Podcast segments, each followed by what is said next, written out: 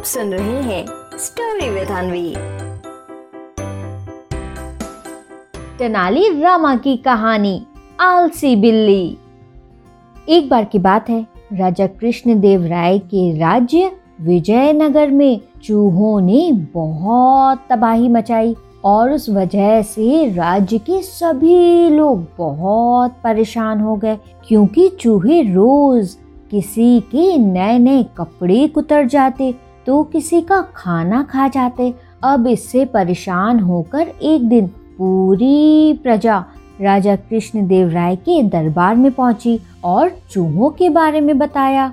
फिर प्रजा के मुखिया ने राजा कृष्ण देव राय से कहा कि महाराज, इन चूहों ने हम सबको बहुत परेशान कर रखा है। अब हम सभी चूहों की शैतानियों से परेशान हो चुके हैं।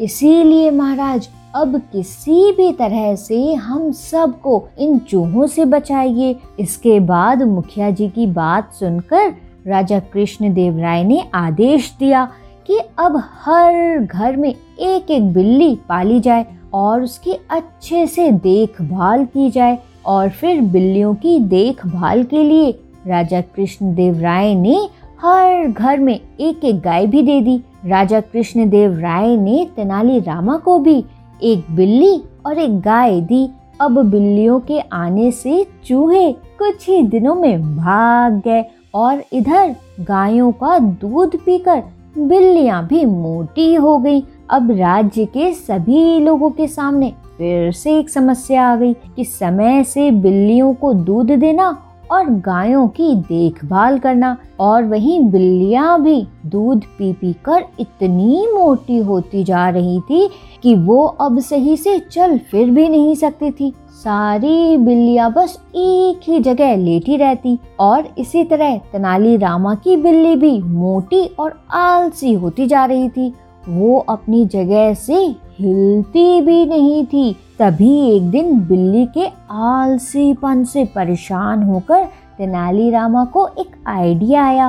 उन्होंने रोज की तरह बिल्ली के सामने दूध से भरा कटोरा रखा, लेकिन इस बार दूध बहुत गर्म था। अब जैसे ही बिल्ली गर्म दूध पीने दी तो उसका मुँह जल गया और फिर उसने दूध नहीं पिया और फिर तेनालीरामा इसी तरह कई दिनों तक अपनी बिल्ली के साथ करते रहे और फिर जिसकी वजह से बिल्ली दुबली हो गई और इधर उधर भागने भी लगी और फिर इसी बीच राजा कृष्ण देव राय ने अपने राज्य के सभी लोगों को अपनी अपनी बिल्लियों के साथ आने को कहा। अब जब पूरी प्रजा अपनी अपनी बिल्लियों के साथ दरबार में पहुँची तो राजा कृष्णदेव राय सभी बिल्लियों को देखकर बहुत खुश हुए, क्योंकि सभी बिल्लियाँ मोटी जो हो गई थी, लेकिन तभी उनकी नज़र तेनालीरामा की बिल्ली पर गई।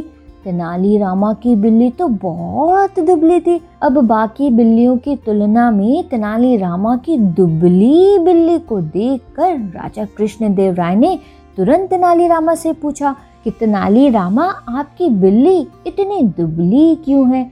राजा कृष्ण देव राय की बात सुनकर तेनाली रामा तुरंत बोले कि महाराज, मेरी बिल्ली ने दूध पीना छोड़ दिया है।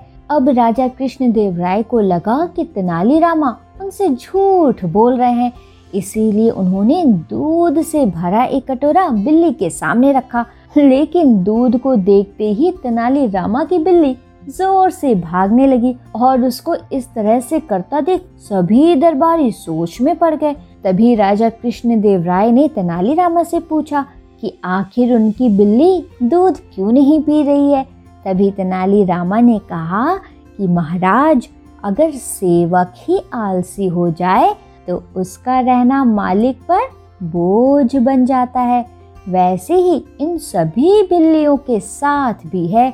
महाराज, मैंने अपनी बिल्ली का आलस भगाने के लिए उसे गर्म दूध दिया, जिससे उसका मुँह जल गया और वो इसके बाद खुद से ही अपना खाना लेने लगी। और फिर धीरे धीरे ये चुस्त और तेज भी हो गई है।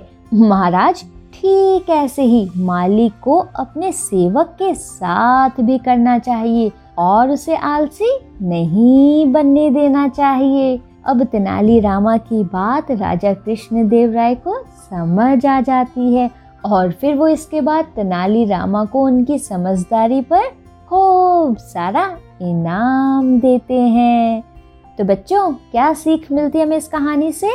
इस कहानी से हमें ये सीख मिलती है कि बच्चों, हमें कभी भी किसी को इतना आराम नहीं देना चाहिए कि वो आलसी हो जाए, जैसे इस कहानी में बिल्ली के साथ हुआ, समझे?